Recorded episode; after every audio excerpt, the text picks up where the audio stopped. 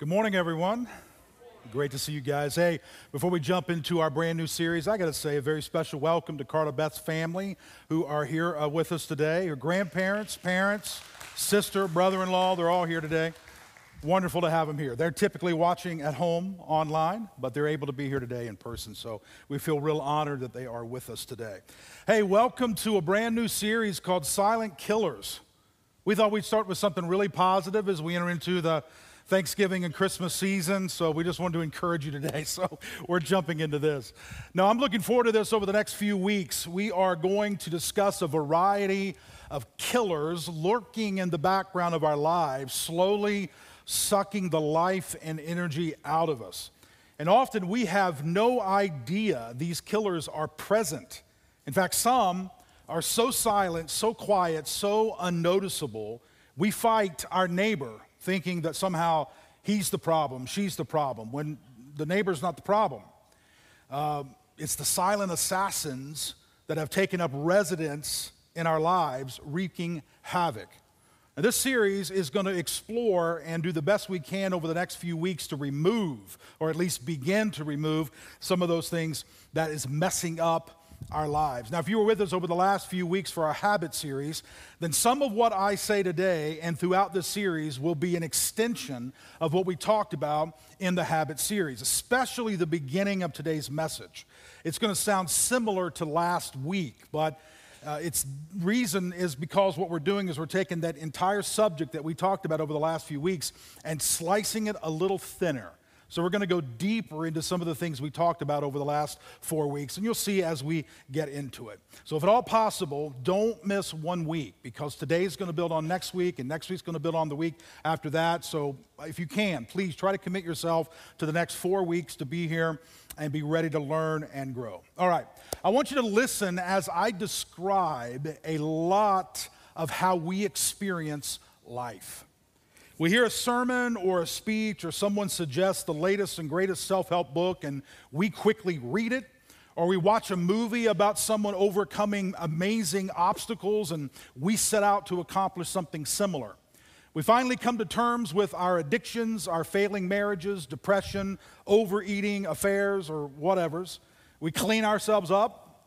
We admit our need. We go to a therapist, a doctor, a pastor, a life coach, a man sitting in a van down by the lake, you know, somebody, and we try to get ourselves cleaned out.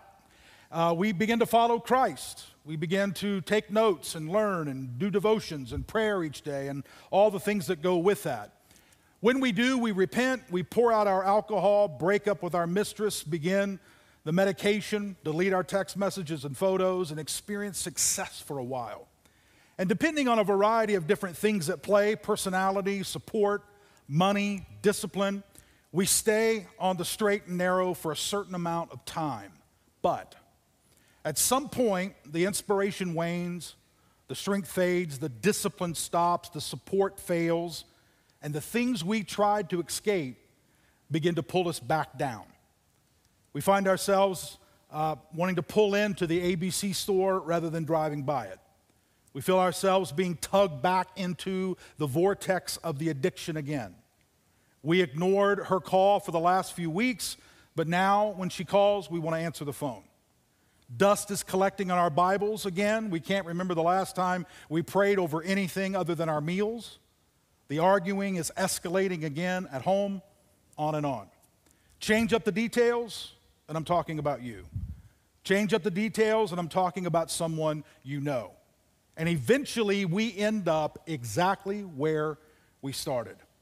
And a lot of us conclude, I guess I just don't have what it takes. This God thing is not working for me. I'm a failure. I'll never change. I guess some people don't make it, people like me. So you run back to the pain meds, back to the affair, the food, the depression, the drinking, the mood swings, the new marriage, the workaholism, the angry outburst, whatever. It's back to the mess because you don't believe you can ever be clean. Then you read a new book, hear a new sermon, watch a new movie, listen to a new TED talk, watch a television show, whatever, and the process starts all back over again. You, you know how I know that process? I've lived it. No, I don't mean that I've lived everything I listed, but I mean the system. The up and down, the success, the failure, the turning over a new leaf, the hope and desperation, the victory and defeat, this and that. I have been there. I have lived it. That's how I can talk about it. And I suspect many of you have too. In fact, I guess there are people watching online right now who said, you know what? He's talking about me right there. That's how I've lived the last 10 years of my life or 20 years of my life. In fact, here's what a lot of our daily lives look like. I didn't know how else to describe it, so I kind of put it up here like this. We, we have this Monday, and, and, and things are not too good. We got a lot of bad things happening in our life. We got a couple of good things, but we got a whole lot of bad things, and I left them blank so you can fill them in with whatever it is you struggle with, whatever it is you battle, whatever it is you have a hard time controlling in your life. And you go through Monday, you go through Tuesday, you go through Wednesday like that. Maybe this represents a month, maybe it represents a season of your life. Things are just not looking too good. Your bad is outweighing your good. And then all of a sudden, you have a prayer, you come to church, you read the book, you do the things that I just said a moment ago, and everything kind of flips to the other side. And all of a sudden, you're disciplined and you come to church on a consistent basis and you put up that thing, whatever that thing is that you struggle with. And your marriage seems a little bit better and your finances seem to be doing a little bit better. And everything is looking up for a while. And then all of a sudden, the whole thing tilts back. And then you're back into the bad behaviors and the bad attitudes and the marriage goes. And you just kind of live your life like this all the time. And it just depends on the season, it just depends on what's going on. That's how you have lived your life for a long time. I get it. I've been there. And people say, well, Scott, which one of those is me? They're both you. They're both me. But we aren't familiar enough with ourselves to know why.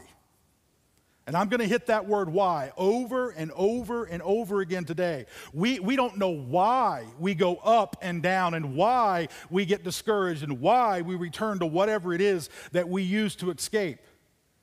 And if you grew up in a particular kind of church environment, what you do when you had that bad season, what you do when things are not going too good for you, is you blame yourself. You are the monster in that environment, you were taught, that religious, that church environment, you were taught that you do what you do because of sin. And if you were not such a bad sinner, you wouldn't do the things that you do. If you weren't such a rebellious uh, person against God, then you wouldn't fight against God and, you know, you would do more of what God wants. Basically, religion says you're the problem. And I want you to hear me well as we get into this series. I am not removing responsibility, nor am I saying we don't commit sin. We do. I am not implying that a lot of the mess in our lives isn't a result of disobedience to truth or willingness on our part to sin. It is. We sin, we screw up, we disobey, we make a mess of our lives. I'm not removing responsibility from that. What I am saying today and throughout this series is it's more complicated than that. And I am, a, I am tired of simple, thin, hollow answers offered for complicated, thick, complex questions. The church can do better. Let me explain. All right?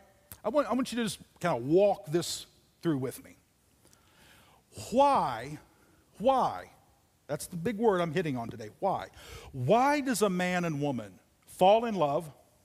Get married, build a home, start a family, celebrate Christmas and birthdays, make hundreds of memories, and mess everything up by jumping in bed with someone else and then fight each other through divorce. Why? I, we, we, all know what happens. We can point to people, we can look in the mirror. That's my, my question is why does that happen? Well, because he had an affair. I know, I, know the, I know the details, but why? Did he had the affair? Because she was difficult. I, know that's what you believe, and, maybe she is, but why is that true? Why does a person buy alcohol and drink until they're in a stupor? Why are people addicted to pain meds? Why do people find sexual gratification from a computer screen rather than from a real person to whom they are committed? Why?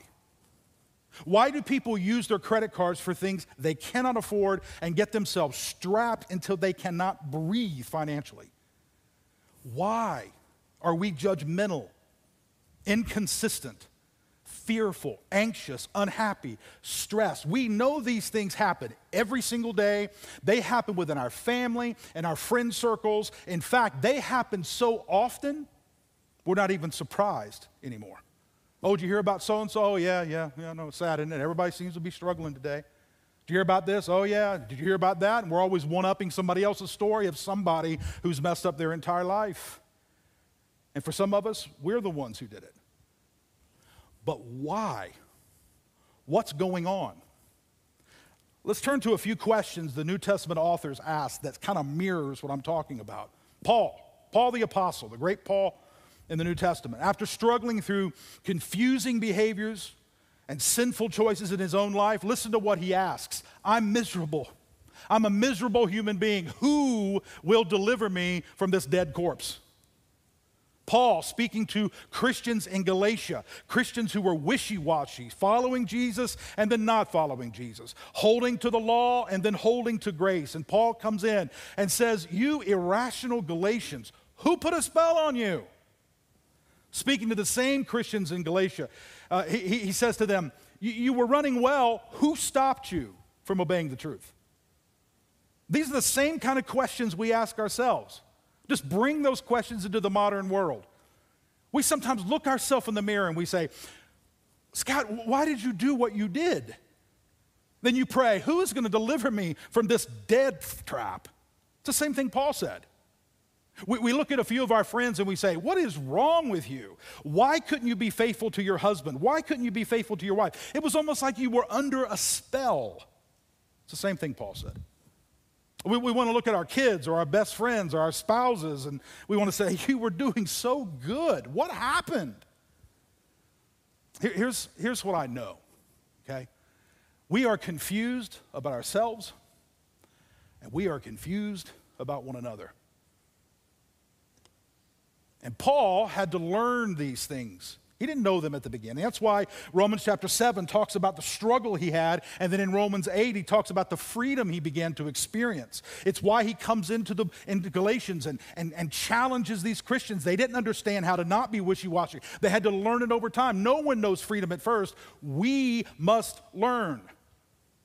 John the Apostle, if you know anything about John the Apostle in the New Testament, he's referred to as the Apostle of Love known for his immense commitment and rich teachings on love, but he wasn't always loving. What you may not know about John the Apostle, it was before he was referred to as the Apostle of Love, he was known as a son of thunder. You know why? Because he wanted to call fire down and consume those he thought opposed Jesus. So he went from son of thunder to apostle of love. He had to learn to love. Peter, he had to learn humility. He wrote the well known passage about how God resists the proud and gives grace to the humble, but it he wasn't always known for his humility. If you've followed Peter throughout the New Testament, especially you know, in the Gospels, you'll see he often was filled with pride and put his foot in his mouth. So he was not known as an apostle of humility, but yet he writes about humility. So the question is why do we do what we do? And why do we not do other things? That's a great question. And straight up, let me just cut through it. We do it because we're not whole. We're fragmented. We're splintered. I want you to listen to me very carefully as I walk you through this. Many of us have things, silent killers, operating in the background of our lives, far below what we see. We have beliefs that we carry that are not based in reality. We have stories we were told about ourselves that are not true. We have stories about our families that we keep from generation to generation to generation, and we fulfill those stories, and those stories need to be kicked out because they aren't true, but we believe them. We have incorrect ideas about people, we have false ideas about God. We have reached conclusions about life based on knowledge that we were given years ago, and that knowledge is false. But because we believe it, it affects everything we do. It's like a script.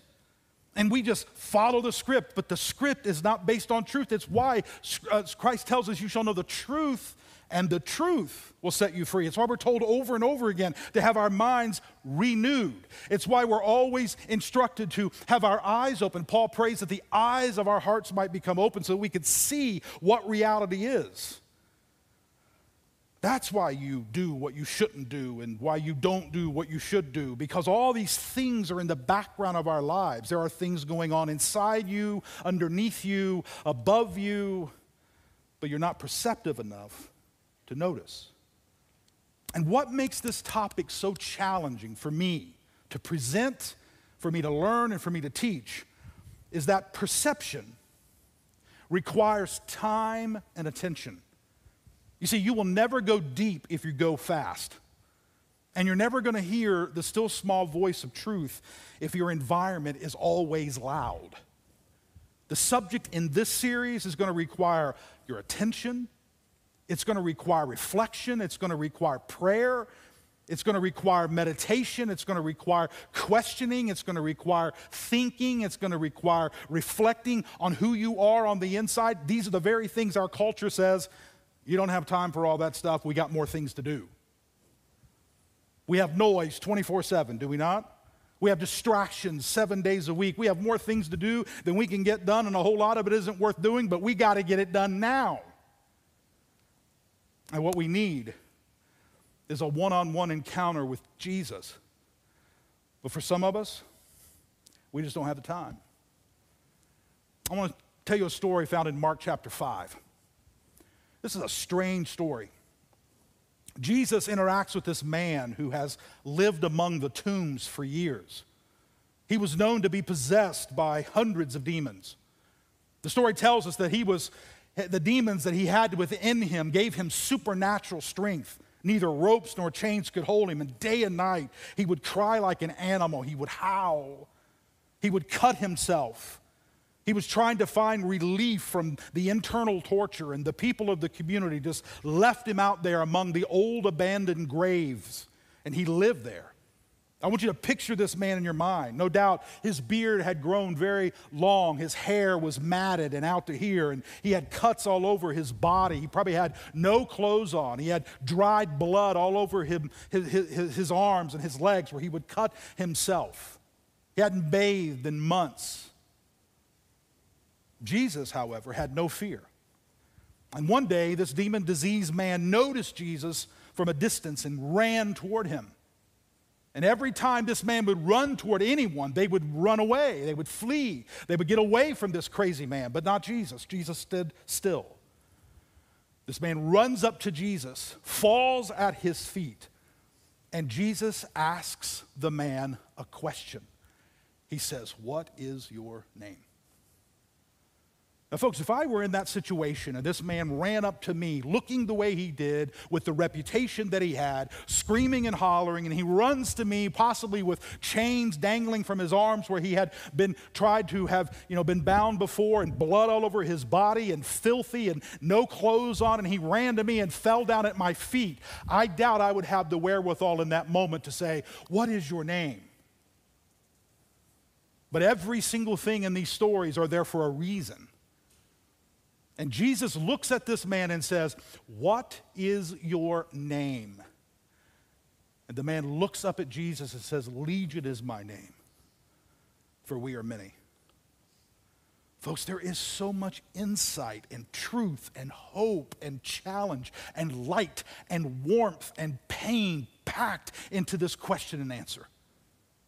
You see, behind the scenes of this man's life were silent killers, a legion of enemies slowly destroying and eating him from the inside out.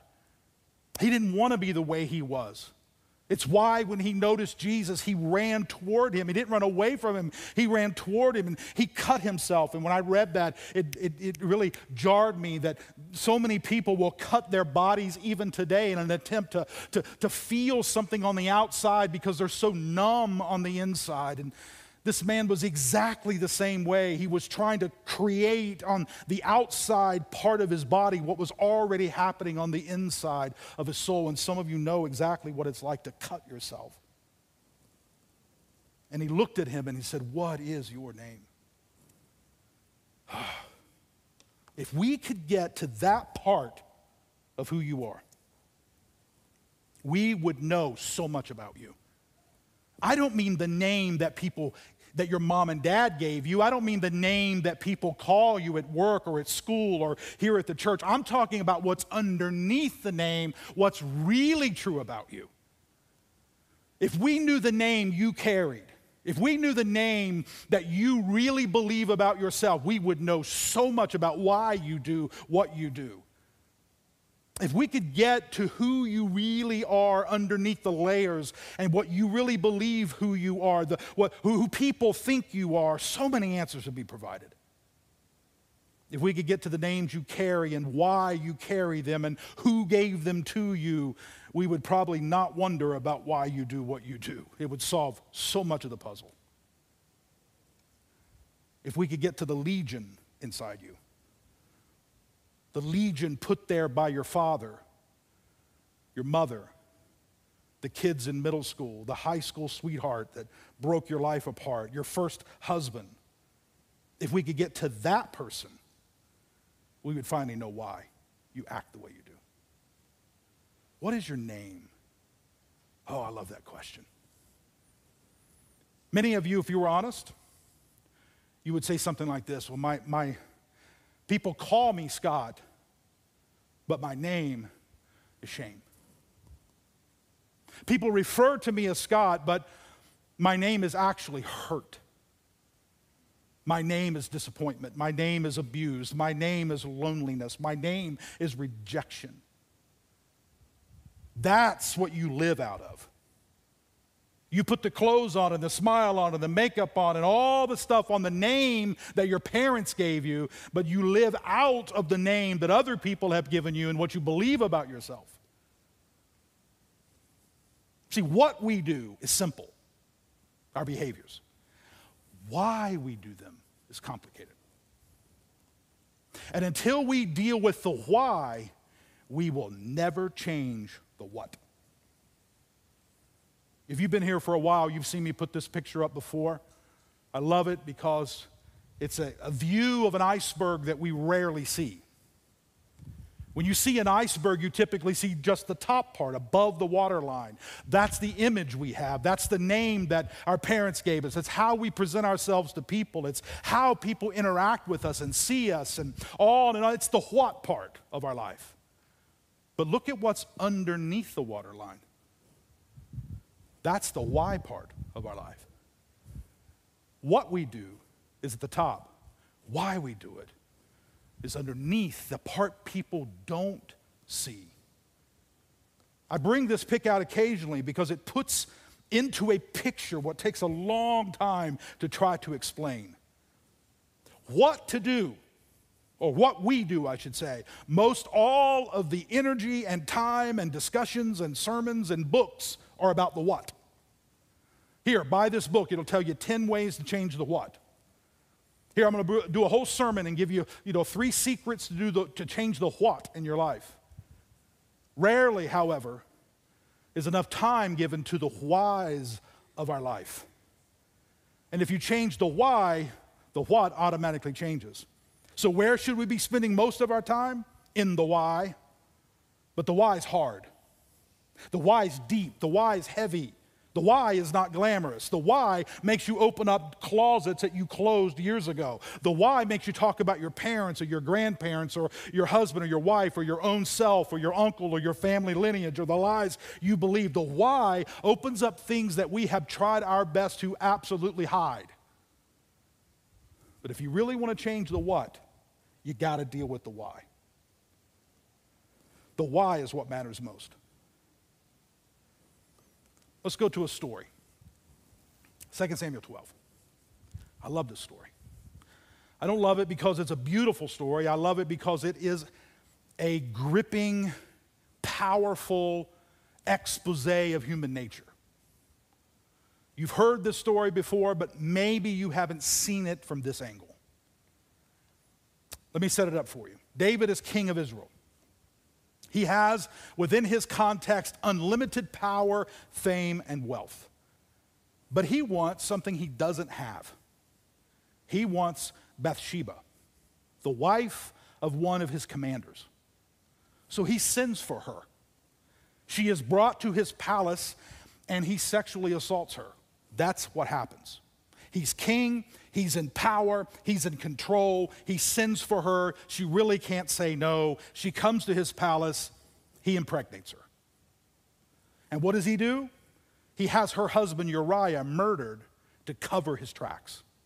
I don't think we can get any more ugly, any more sinister, any more horrible than this.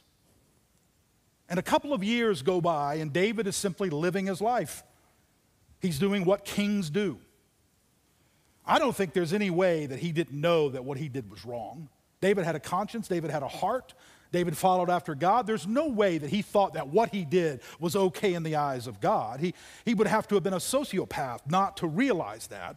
Maybe he justified it, maybe he excused it. I have no idea. I'm just guessing. But anyway, David goes on with his life as if nothing happened. And one day, a prophet by the name of Nathan comes by. And Nathan confronts David. But he does it in the most interesting and genius of ways. He tells David a story. That's it. And God uses the story to grab David's heart and rip it open. Here's the story Nathan tells David about a wealthy and powerful landowner, a shrewd businessman who owned many hundreds, if not thousands, of sheep. And there was another man in the story that Nathan tells David. He's a poor man and he only has one sheep. So, in this story that Nathan tells David, you've got a wealthy man with thousands of sheep and you've got a poor man with one sheep.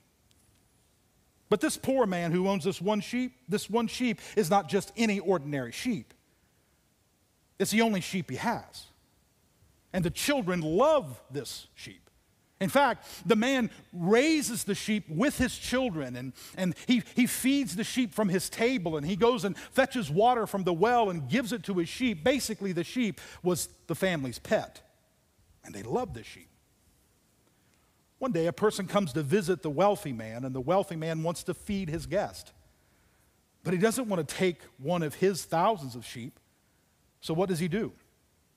He sends someone to the poor man's house to take the pet sheep away from those children and from that family. And no doubt the children are crying and they're begging that this person would not remove the sheep. And he doesn't care. He wants that sheep, and they bring that sheep to the wealthy man's home. And the wealthy man slaughters the sheep and prepares it for food and feeds that pet sheep to his guests. David, when he hears this, he gets angry and he cries out and says, This man is evil. He should have been, he should be held responsible for taking the sheep from this poor man. He had no compassion, no mercy. He should pay this poor man seven times over for taking this man's sheep. And David looks, and Nathan looks at David and says, You're the man, David. You are the wealthy, powerful king. God gave you everything you could have ever wanted, yet what did you do?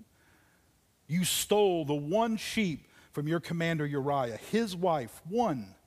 You brought her to your home. You destroyed her life. You killed her husband to cover your tracks.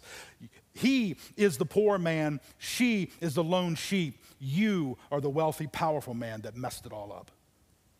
Whew, what drama. And in that moment, David's heart is rent in two, and he realizes that he is guilty and he is the one who's caused all this pain. And here's the thing I want you to see the reason Nathan uses this approach with David is because what David had trouble seeing in himself was easy to see in another person. You want to take a deep dive here? You hold your breath as we go under. If you are perceptive, if you are discerning, if you are aware, what you dislike in others says more about you than it says about others. You see, we hate in others what we often hate in ourselves, but we're often blind to it. We can detect it quickly in other people because we are so familiar with it. We've lived it. We hate it in them because we fear it in us. We subconsciously think that if we can conquer it in them, we will defeat it in us. I have noticed some of the loudest voices against particular sins are often the same sins the loudest voices struggle to overcome. I have watched preachers rail against their most hated sins in public when they themselves battled the exact same sin in private. Isn't it interesting about human nature? David couldn't see it in himself, but he could see it in the story. He could see it in somebody else. Often, what you hate the most, what you fight against the most, what you team up with others to defeat the most, is often an outward expression of an inward battle. Be careful. Your strict morals will often betray you. What you hate the most in public is often what you love the most in private. You see, it's what lies beneath our lives that controls our lives. It's what's hidden that produces what's seen. Our private secrets have the final say on our public stories. But it's getting to them that's the challenge. Because we're not used to teaching like this. We're not used to lifting the hood and looking at the engine. We're not used to lifting the cellar door and seeing what's down in the basement. We're not used to ripping our hearts open and looking at the stuff on the inside because we're scared of it. So we would rather defeat it in somebody else than ever look at it in ourselves. We hide them, we disguise them, we defend them, we justify them, and sometimes we even use them to our advantage. But they are not our friends. They are silent killers and they do not love us. M- maybe this will help. The silent killers lurk in the why part of our lives. You saw how I separated why and the what and been talking about those. The silent killers live in that underneath part in the iceberg. They live in the why part. Let me, let me define that for you a little bit. This will help. The silent killers do not live in the marital affair part. That's the what? That's the behavior. That's the symptom. The silent killers live underneath that in the I need more to make me happy part. And if we don't deal with that, we'll never take care of the what. The silent killers do not live in the substance abuse part, the alcohol, the drugs, the meds. That's not where they live. They live in the my life is not good and I need to escape it part. That's why I do what I do. They don't live in the quick temper part. We're always trying to take care of people's temper. That's the what. Where do they live? They live in the nobody understands me, I'm a victim, Nobody respects me for who I am, and I'm angry at everybody. That's where they live. They don't live in the porn addiction part, that's the behavior. They live in the I feel inadequate and I need these girls, I need these guys to make me feel accepted. That's where they live.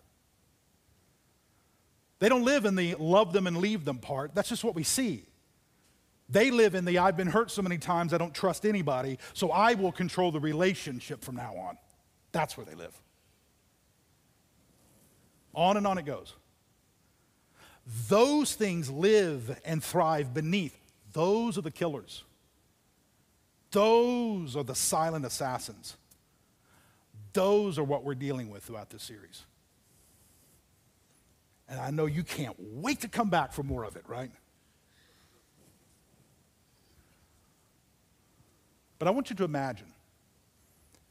Imagine a community of people a community of people so focused on their whys, so focused on their reasons, so focused on their characters, so focused on their hearts, so focused on their motives, they don't focus on the behaviors of other people. Imagine a church so filled with people who are just so thankful so thankful that they've been forgiven, so thankful that they've been loved, so thankful that they have stood underneath the faucet of God's mercy and grace, so thankful that they've been accepted into this bunch. They don't look down their noses at anybody else. Imagine a community so insightful, so, so, so gentle that they view other people as a reflection of themselves.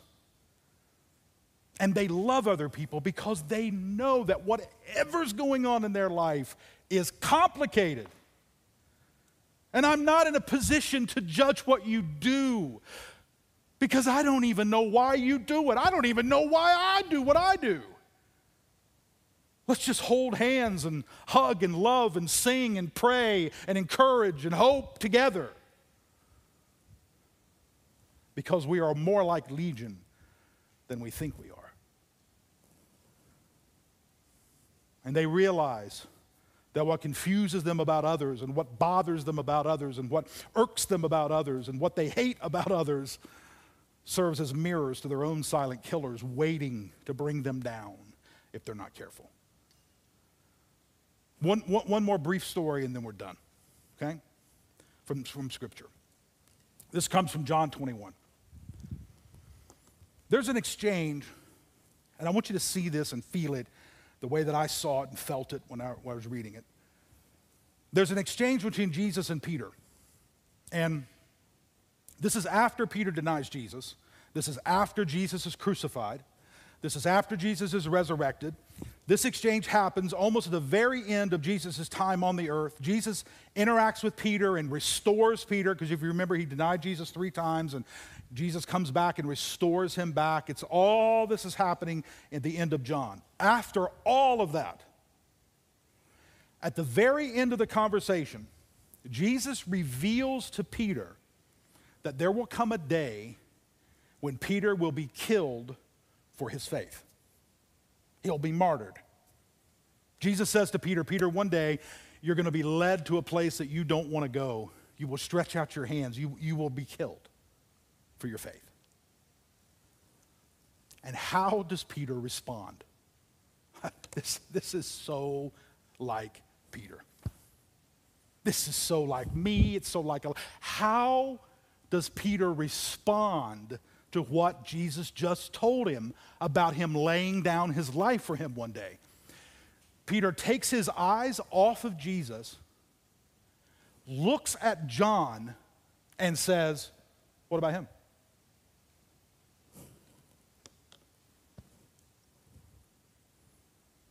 I'm going to die. What about him? I'm going to give up my life for my faith. What about him?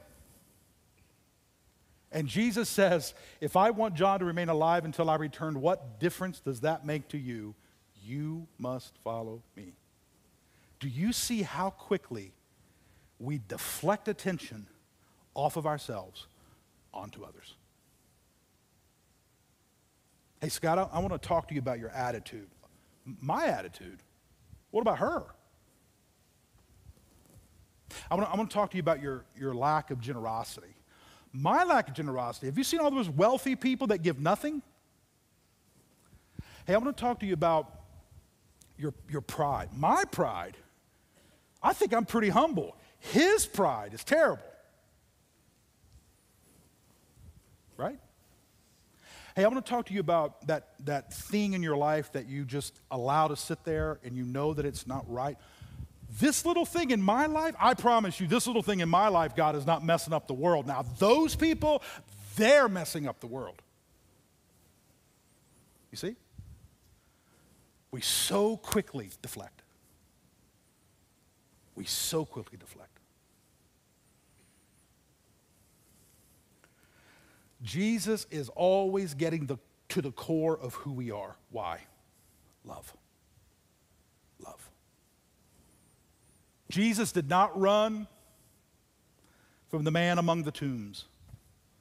Jesus did not cower from Legion, and he won't from you either. He will meet you in your dirt. He will run to you in your blood. He will meet you in your fear.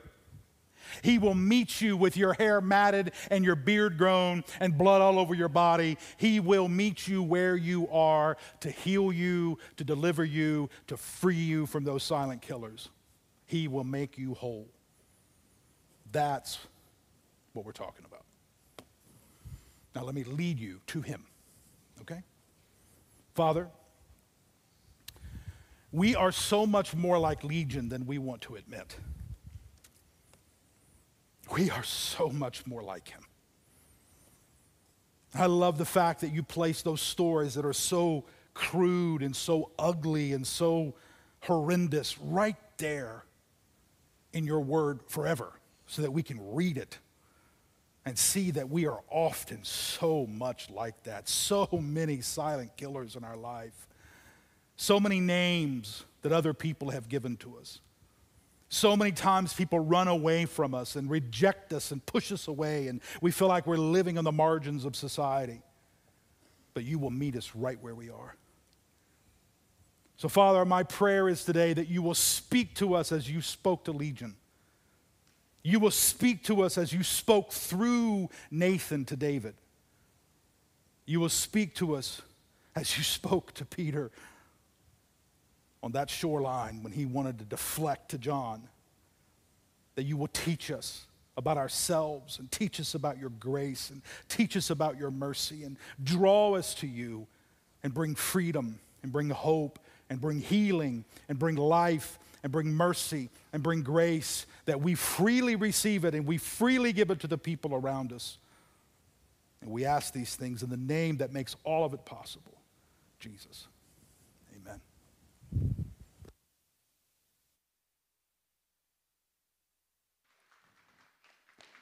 So, um, before you leave, I just have a couple announcements to give you. Um, if you are new at Forest Park, you can fill out the Connect card that we have in the back of the seat back in front of you.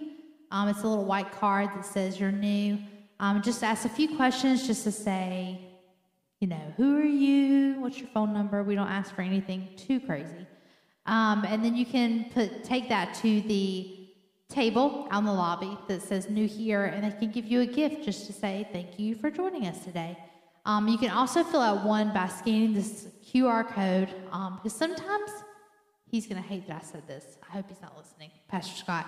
Um, sometimes he can't read your handwriting when you turn in a physical copy. So he's like, guys, we really need to ask people can they fill out the digital copy? Because I really want to be able to contact them and just say thank you for coming. So, if you are new, the digital copy is the way to go. Um, next, oh, I think that was him. Um, next, we have baptism Sunday. It's coming up on November 12th. So if you want to sign up to be baptized, you can go to fplive.org slash baptism. Or you can go to that same New Here area. They can give you a paper copy to sign up on. Um, it's a great thing for you to be aware of coming up, and it's going to happen right in the lobby after the second service. We'll do all the baptisms at one time. And then, last but not least, we have Night of Worship, November 18th. It is at um, 7 p.m. The doors open at 6:30. So, what I suggest you do, you know, take this for what it is. What I suggest you do is go to dinner with your family, your friends, your neighbors, your kids, whatever, whoever, take them to dinner, and then bring them tonight to night of worship. It's going to be a time, an hour and a half or hour, 15 minutes, full of worship, communion, prayer. It's just going to be a great time. We've got some new songs that we're really excited about. So um, just come out and join us. It's going to be wonderful. So, guys, I hope you have a great week, and thanks for being here. See you next time.